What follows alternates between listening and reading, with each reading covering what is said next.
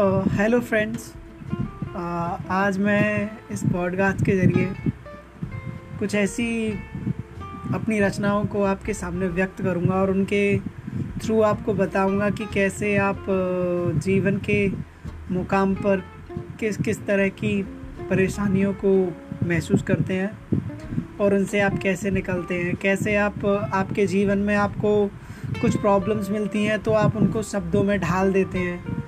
आ, मैं ये नहीं कहूँगा कि ये हर किसी के जीवन में होता है लेकिन मोस्टली आप देखेंगे कि जब आप इन्हें सुनेंगे तो आप पाएँगे कि आप कहीं ना कहीं ये आपसे जुड़ी हुई हैं। आपको ऐसा लगेगा आप आप जब कुछ लाइनों को सुनेंगे तो आपको ऐसा लगेगा ज़रूर। Thank you